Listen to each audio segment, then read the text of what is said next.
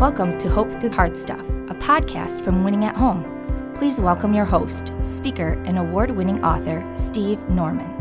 Welcome back to Hope Through Hard Stuff. I'm really excited to have as our guest today my friend and mentor and one of my kind of personal heroes, Pam Van Putten. Pam has a, a, great ministry history. She currently works at the Center for Ministry Studies at Hope College right here in Holland. Pam, thanks for joining us today. Oh, it's a pleasure to be here. Pam, talk about your ministry journey. You've had a couple different iterations that God has brought you through. Um, talk about how you kind of towed into ministry waters and how it brought you to the mm-hmm. spot that you're at today. Yeah. Well, I definitely think that God had a hand in leading as I sort of fumbled through the many different years of calling.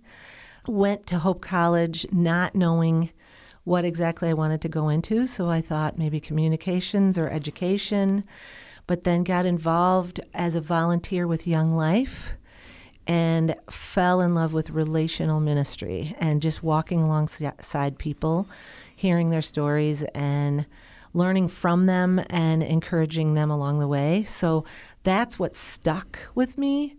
And then a few years later, even maybe a year or two after college, I was asked to be part of a, a ministry team, like at a church with youth ministry. And this was in 1989. where there weren't a whole lot of women in ministry at in that kind of way.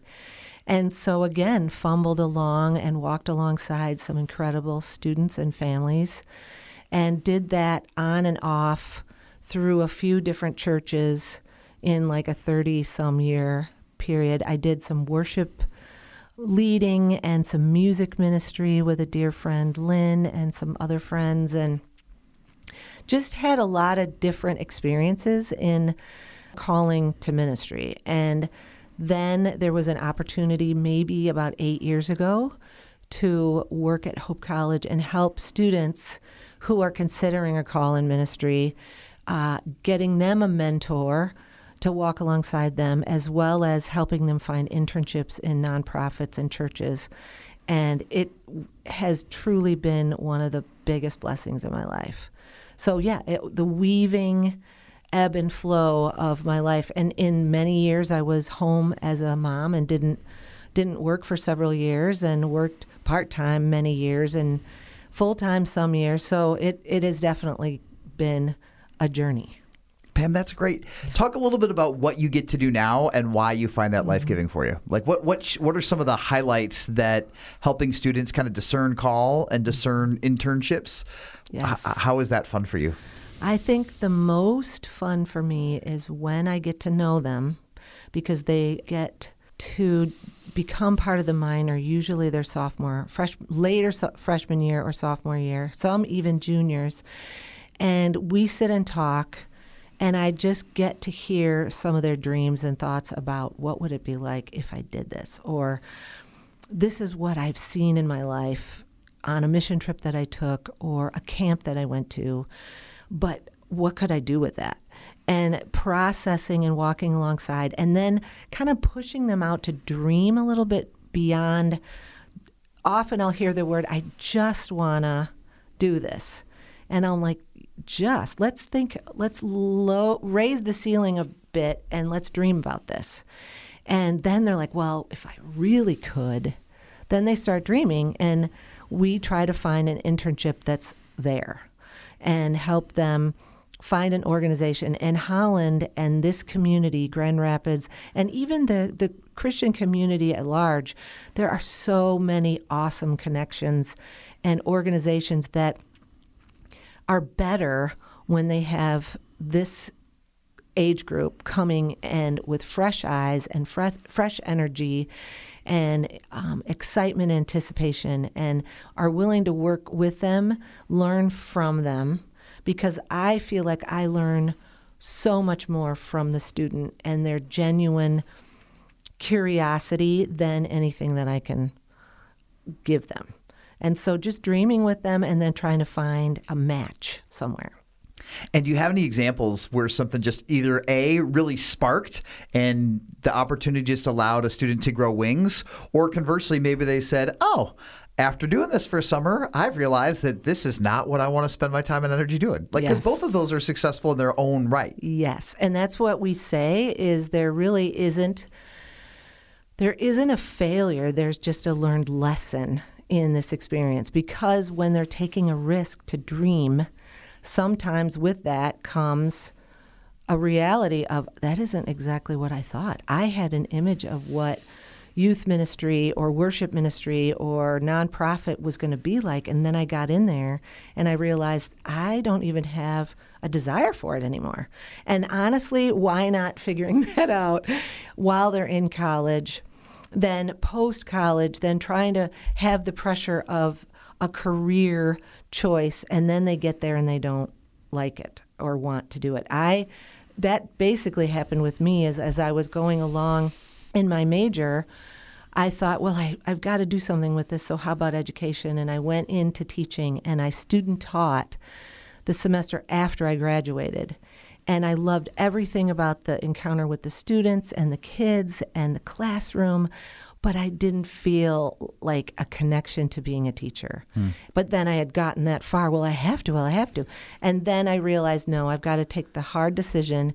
And what I really love is ministry. And that was, there wasn't a whole lot of options. So to have someone initiate, would you like to work with us at this church? Was a risk on their part because it had never really happened. And it was a risk on my part to let go of this expectation of me being a teacher and move into ministry. And we've had that with students where one said she wanted to be a therapist and a counselor and a social worker, and she got into an internship. And like two months in, she was like, This is not what I thought this is not how I feel comfortable as a person. And it was just her skill set wasn't. But then she was like, but I really am intrigued with seminary, and I think I might want to be a pastor. And so then ended up going to we have a it's coming up this week we have a seminary where 25 seminaries and um, organizations that for christian grad schools they come to hope and they have a fair. And she walked around for like two hours and talked to dozens of these people that are recruiting. And she ended up picking a grad school and she's completely gone a different direction. But she had to have some of those hard feelings as well as making some hard decisions and taking some risks to see that play out.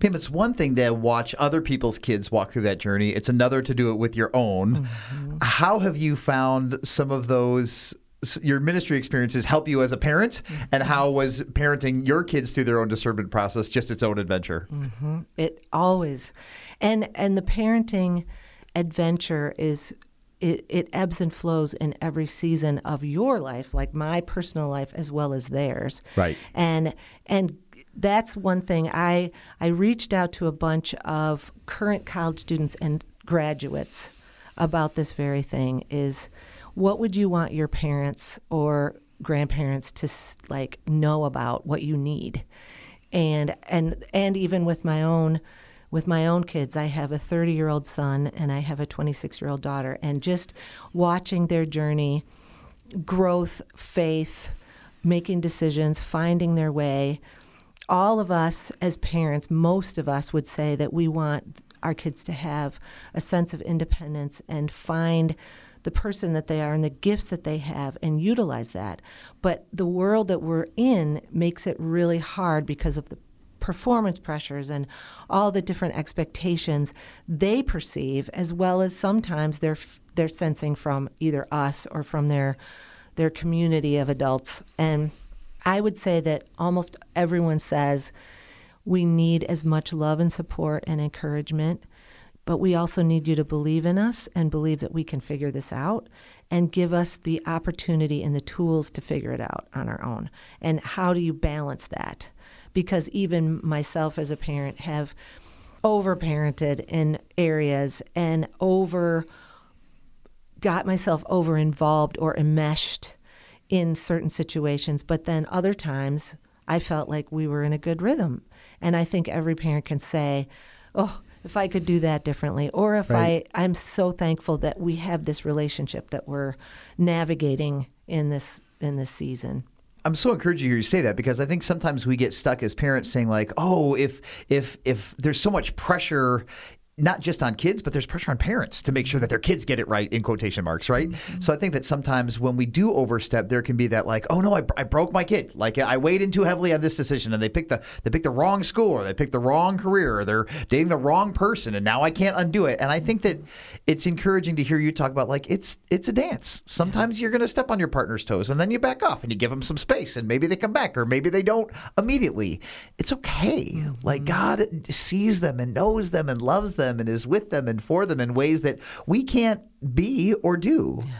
But I think that I just I'm so encouraged to hear you say that like God knows our kids and holds our kids and our greatest gift to our kids is just to be reminding them that he does. Yes, yes. And to have the honest vulnerability to apologize where needed, hmm. to own our own issues if we can, if we even know what they are sometimes. Sometimes we're the last to know some of the things that we do, but also to seek repair.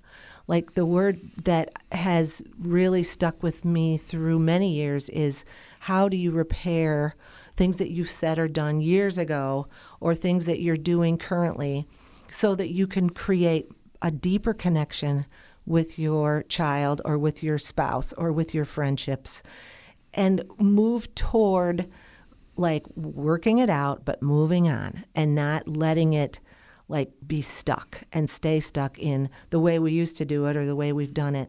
Have grace for each other. Have grace for ourselves to be able to repair the places and then speak into that and then move on. And how to do that graciously. If you feel comfortable sharing an example, do you have a snapshot of what one of those repair moments or conversations look like for you as a mom? I think there's just, I think there's been so many times, and I mean, even trying to think of one scenario or situation is I, I have tremendous amounts of empathy and I care very deeply for my kids as well as for a lot of other people's kids. And the sense of urgency or the longing to resolve something that's an ongoing thing that we're just struggling with and to be able to just say i am sorry with some of the ways that i handled this scenario or this situation and i love you and forgive me and we're in it together and you're stuck with me. And do you have moments where your kids have received that from you? yes. Do you have moments where they didn't? yes. Absolutely. What do you do if you make like an attempt repair and you feel like your kid just isn't in a spot where they believe you or they want to trust you? i think then you give them space Okay. because I think trying to to prove that you're trying to repair something can almost force it before it's ready. Yeah. And I think I think again, and I I, I don't I don't blame us often as Christians that it's our just our issue, but often we want a- at least as a person I want so much for everything to be okay. Right. And there's a lot of times in our lives, there's a lot of hard things. Every student, every person that I asked this question of in these last few days when I knew I was coming was, it's hard. Hmm. This is hard. Mental health is hard. And the world that we're in and the decisions and the pressures and financial pressures or emotional or relational pressures, it's hard. And so, how to live in the awareness and reality of the hard things, but also to feel the sense of grace and gratitude and moving through. One of our family whenever we go on a trip, we would always say we need to be helpful, grateful, flexible. And by the end of the trip, my kids are looking at me and say, Mom, you need to be helpful, grateful, flexible. And so honestly, it's all of our Yeah. issue and relationship and and how can we remember those things as the end as the day or the week or the issues keep coming up and we get in our own heads with things and we forget those simple principles or we forget our time with God all of this if we don't have an active connection with the Word and with God personally, all of this will be a lot harder and will be tougher to resolve if we're not seeking God's Word and seeking His presence in the midst of it because it's hard. Yeah. Pam, I, have heard uh, Parker Palmer talk about, like in his book, Let Your Life Speak, about how so much of uh, understanding self and discerning calling is listening to yourself and listening to some of your own longings and your own, maybe even your own hurts and your own dreams. How, how have you lived that out in your own life, or how have you seen that work out in the lives of students mm-hmm. that you work with? The, the longings that we have often are either things that we wish were different or we wish were and aren't yet. And so living in the patience and the surrender to God's like big picture, we see a small little glimpse of the big picture. And so, how can we walk every day knowing that God sees the big picture, that we can surrender and trust in that, even when we have longings and desires and struggles. And how do we stay open handed with that to Him and keep that communication? If we want to have open, positive, healthy communication with each other, we need to actively seek that out with God. Hmm. And and that will that will filter and shift the way that we communicate. One of my dearest friends right now is giving her first hour of every day to the word.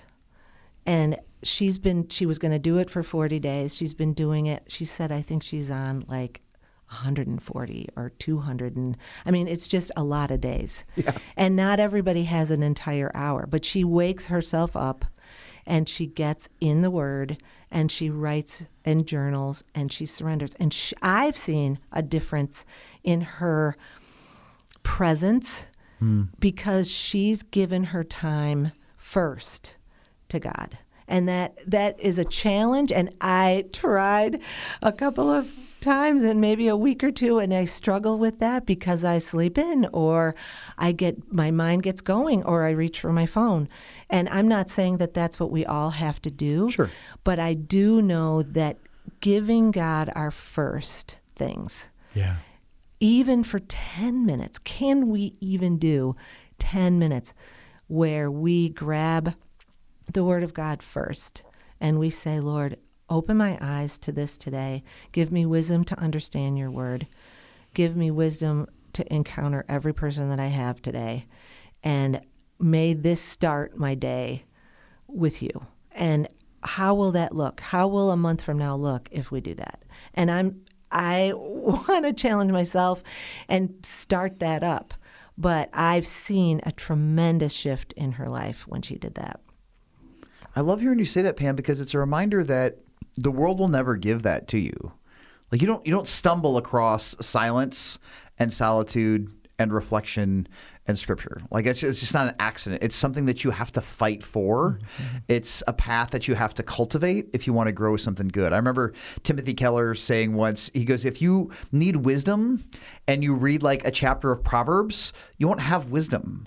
He's like, but if you commit to engaging the wisdom of Scripture over time, to your point about your friend, he's like, in six months, yes, you will be wiser than you were when you started. Yes. And I always used to joke, like when I was in college, we would always joke about flipping and pointing. Like we needed discernment, so let's just flip through the pages of Scripture and then randomly point out a verse and hope that that's the right answer. Well, that's that's superstition. Mm-hmm. Like that's that's just being lazy. Mm-hmm. But to be able to say, again, our discernment process shouldn't be pulling a fire alarm. Like, oh God, I'm in an emergency. Tell me what to do. Yes. It's have I carved a path in my brain? Like, have I carved the neural pathways and the rhythm in my schedule that allow me to be with God mm-hmm. so that I can hear from God and not just like need God as a compass so that I know where to go to school, who to marry, or what my job should be? Mm-hmm.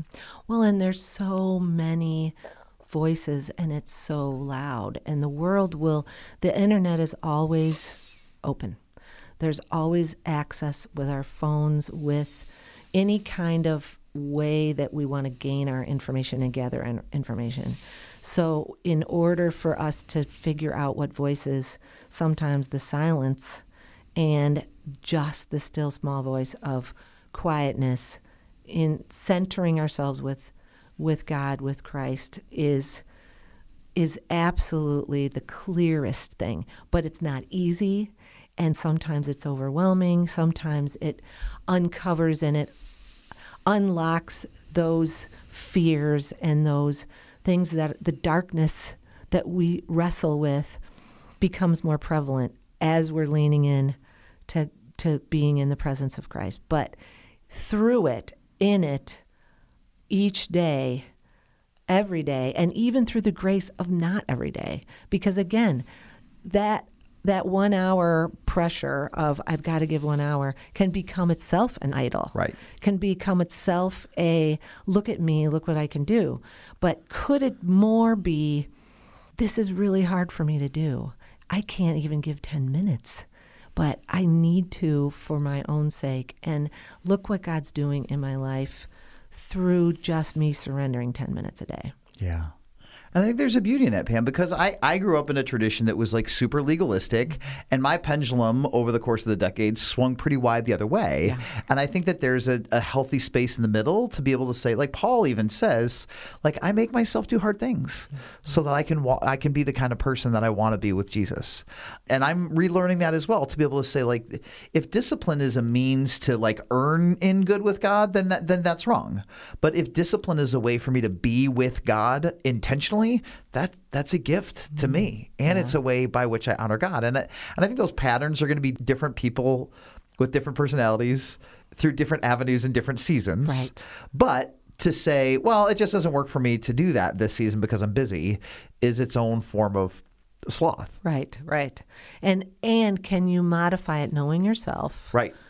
and say, okay, maybe for me to wake up or to do something regular like this is, as I'm envisioning it, it isn't right. But what if I take a 10 minute, 20 minute walk outside and I have a, the Word of God in my ear through through an app Yeah. and and I commit for 10 or 15 minutes to do that or at the end of the day because that's when often in my life it's better for me cuz even though there's lots going on I could carve out 10 more minutes at the end of the day or 40 minutes and take a walk sit outside sit out on your back porch even when it's freezing cold the, if we can see the stars Right. and in Michigan it's hard to see but just get some connection where you can sense that you are not the all of the universe. Yeah, right. and you are connecting with the God and the creator of the universe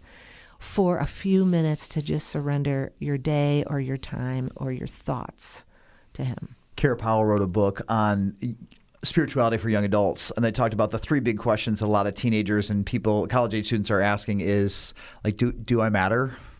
Uh, do I belong? And what am I here for? And she says the most, the, the greatest gift that parents and mentors and teachers can give students is you're loved by God, you belong to the people of God, and you are called to the purposes of God. And mm. helping helping students, and again, that's not that's not limited to eighteen to twenty two year olds. I need to I need to hear that every day do, from the people day. that I love. But I think that's so important because in in a world there where there's just no shortage of bombardment of stimuli. Mm. It's sound, it's image, it's touch. It's like ev- like it's just craziness in ways that we've never been able to do before. And and there are students are dealing with an influx of imagery that they haven't had to deal with before. Like just the other night, I care deeply about what is happening in the Middle East, and I was just scrolling through a photographer's um, Instagram feed about what's happening in, in Israel and Gaza, and I just went into a dark place, Pam, because there's nothing I could do. Yes. And I realized, to your point about ending my day, if I end my day online, I'm either I'm either looking for amusement or I'm looking for information, but either one of those aren't really empowering for me because either one I'm trying to reset outside of of, of a, a spiritual stillness Mm-hmm. or I'm trying to figure out what's happening in the world so I can fix it and then when I realize that I can't Right, that can lead to despair Mm-hmm. so part of it is I had a, heard a great question a spiritual question from a mentor a long time ago she said like Lord just show me what's mine to own Mm. and the truth is like very little of it is ours to own, but the small slice that is ours, it matters. Yes. And there's joy. There's joy and purpose in life in it. Does that Yes. make any sense? And and when you have a chance in your day or in your week to quiet and center down, it s- settles some of the franticness Yeah. because God isn't surprised Right. and he's not unaware Right. and he's not grieving what is going on with all of his people Right. and so it it isn't that we have to I've heard that when you worry, your heart rate goes up, your adrenaline rises, so you feel like you're working. Right. You feel like you just ran or did something that's that's actually productive, but it is the least productive Right. thing you can actually do. Right. So how can you s- take some breaths, calm your soul with the presence of God so that then you can clearly, even a little clearly, it isn't like, oh, everything's going to completely clear up. We're still going to have the craziness, but can we sense and get a connection with God so that we can have a sense of peace in the midst of the unrest and the things that aren't resolved? Because worrying isn't going to resolve any of it. But ne- but being with God will give us at least a sense of maybe some ways to help. And what can I do? How can I make sense of this world? But also, what can I do? What has God's gifted me to do just in my space today? How? What influence do I have? The littlest thing. It, we don't have to be a big deal. We aren't a big deal, and but God is. So how can we continue to magnify Him and and honor Him because He is truly the one that will do what we need Him. You know what will ultimately be resolved. Pam, talking about worry, I think there are a lot of parents of young adults or grandparents, aunts, uncles, mentors who get a, who are feeling worried now because of the way that young people that they love are engaging or not engaging the church. Mm.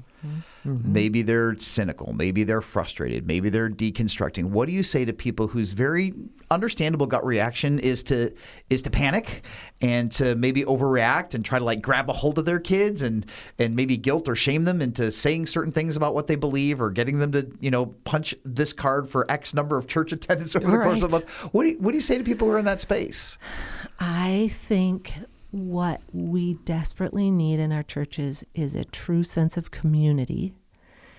And the to me one of the best ways is if there's if you have a grandchild or a child or a, a student that you know or work with that is this age, invite them and two or three of their friends over for dinner hmm. and have a meal. And maybe it's after church. Maybe you don't talk about church for the first few times and you just share a meal. You get to know this person. You create a sense of relationship and community. And then the discussions and the conversations of faith can come up more naturally. And then you can process what is it about the church that you're not connecting to? Why? Because they might have some really good insights as to what they see or what they're discouraged or disillusioned by. Um, often we've said that this age group votes with their feet, meaning if they don't want to be there, they will get up and they will walk out. Maybe not in the middle of a service, but they just won't come. Just won't come back. Yeah. And why aren't they coming back? Is it an integrity issue? Is it they don't need me? Or are they are they is it so becoming so program driven that we're creating a program we assume they will want and of mm. course they'll come, but we haven't actually met them Yeah. where they're at and had honest, true conversations. So I think if every member of a church could host a meal or a community thing to create a sense of relationship and then the invite and the ask to come makes a lot more sense. 100%. So good. Pam, last question.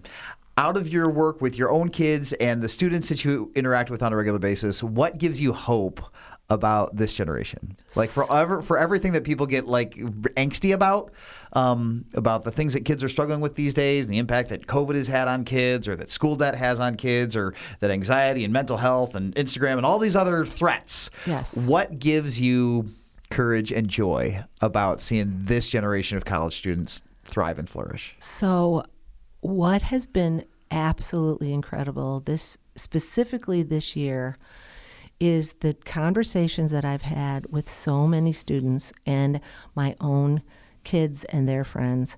There is so much intentionality. They want to have an impact. They want to do something that's purposeful.